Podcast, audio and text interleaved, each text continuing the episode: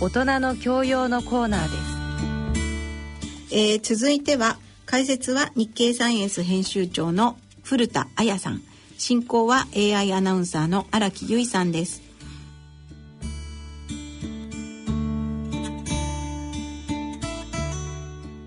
皆さんこんにちは。大人の教養大人の科学のコーナー担当 AI アナウンサーの荒木由衣ですご解説いただきますのは、日経サイエンス編集長の古田彩さんです。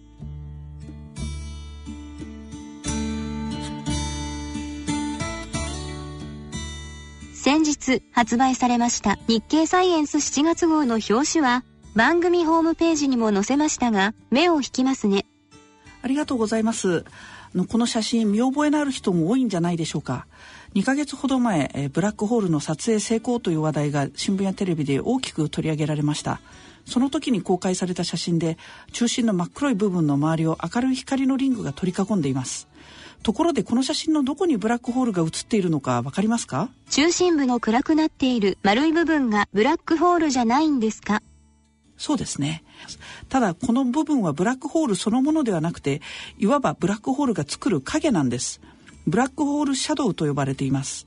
実際のブラックホールはこの暗い部分の中心にあって直径が暗い部分のおよそ4割くらいです。そうは言ってもその直径はおよそ400億キロメートル。ちょっとよくわからないと思いますけどあの太陽系の一番外側にある冥王星が公転する軌道のおよそ3倍以上もあります。質量は太陽の65億倍もあってとてもとても大きなブラックホールなんです。ところでこの周囲にある明るいリングは何だと思いますか？そうですね。何でしょうか？ブラックホールは光を出さないですよね。その通りです、えー、何でもかんでも光さえ飲み込んでしまうのがブラックホールですから一旦ブラックホールの中に落ちてしまったらそういう物質が出す光も外には出てこられませんですがブラックホールの外にある物質例えばプラズマなんかがあるんですがそこから発する光は理論的にはブラックホールから逃れることができますただブラックホールの周辺は時空が大きく歪んでいますブラックホールのすぐ外で発生した光は斜めに打ち上げた大砲の玉がやがて地面に落ちてくるみたいにやがてブラックホールの中に落ちてしまいます。ブラックホールからもう少し離れたところから出た光はちょうど衛星が地球を周回するみたいにブラックホールの周囲をぐるぐると回ります。ただずっと回ってることはできなくて重力場がちょっと乱れるとその影響でブラックホールの中に吸い込まれたり逆に外に飛び出したりしてくるんです。ここに映っているのはそうやって飛び出した光です。こんな風にこの写真1枚だけでアインシュタインの一般相対性理論から示された時空の歪みなど様々な現象を見て取ることができます。シンプルな写真に見えますがとても奥の深い写真なんですよ。そうなのですか？この写真を撮ったのは誰なのでしょうか？えー、どこか一箇所の天文台が撮ったというわけではないんです。北米や南米ハワイヨーロッパ南極などにある8つの電波望遠鏡がお互いに連携して1枚の写真を撮影しました。遠く離れた望遠鏡で撮影したデータをうまく組み合わせることで実行的にはほぼ地球サイズの超大口径の壮大な望遠鏡を作ることができました。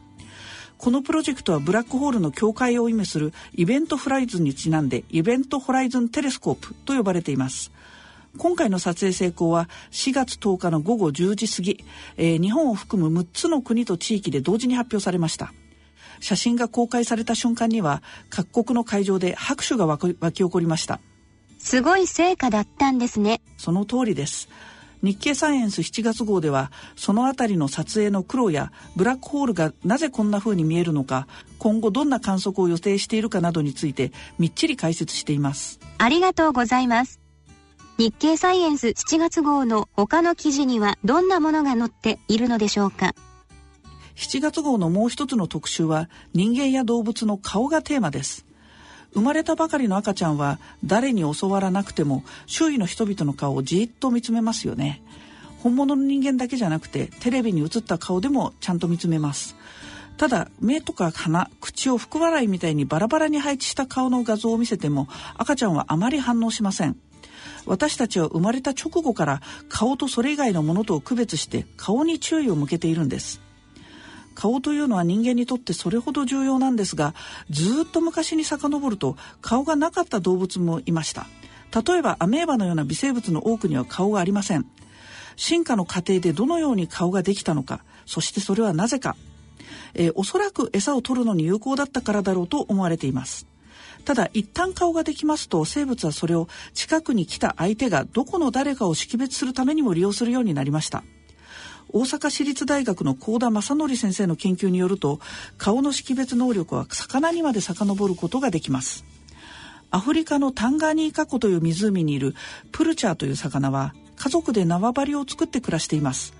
彼らは顔の模様を見て目の前の相手が家族か、えー、それとも日頃から近くの縄張りに住んでいる隣人か。それとも全然見たことのない他人かを判断しているんです。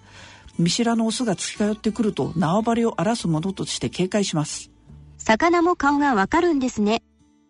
えわかるんですよ。その証拠に見知らぬ顔の顔をわざと上下ひっくり返して画面に映してみせると隣人なのか他人なのかが区別つかなくなってプルチャーの警戒が薄れるんです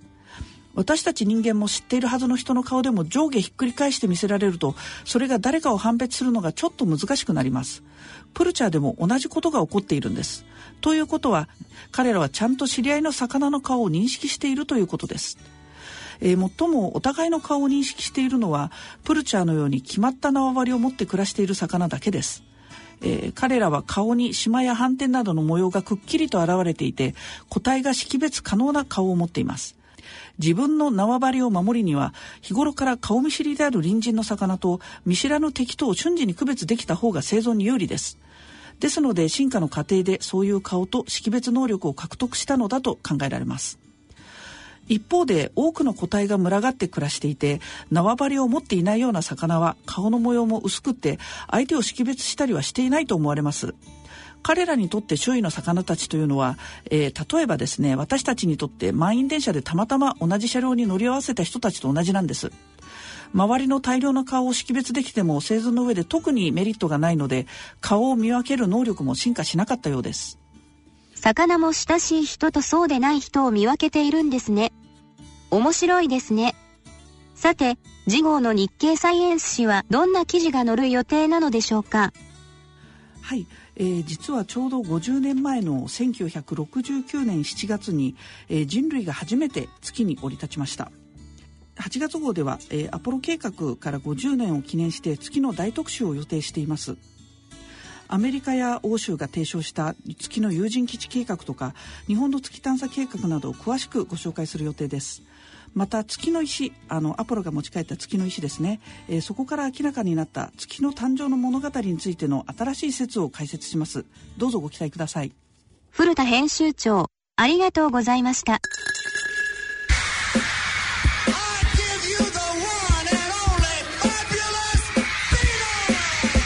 大人の音楽のコーナーです。2018年大人のバンド大賞優秀賞受賞曲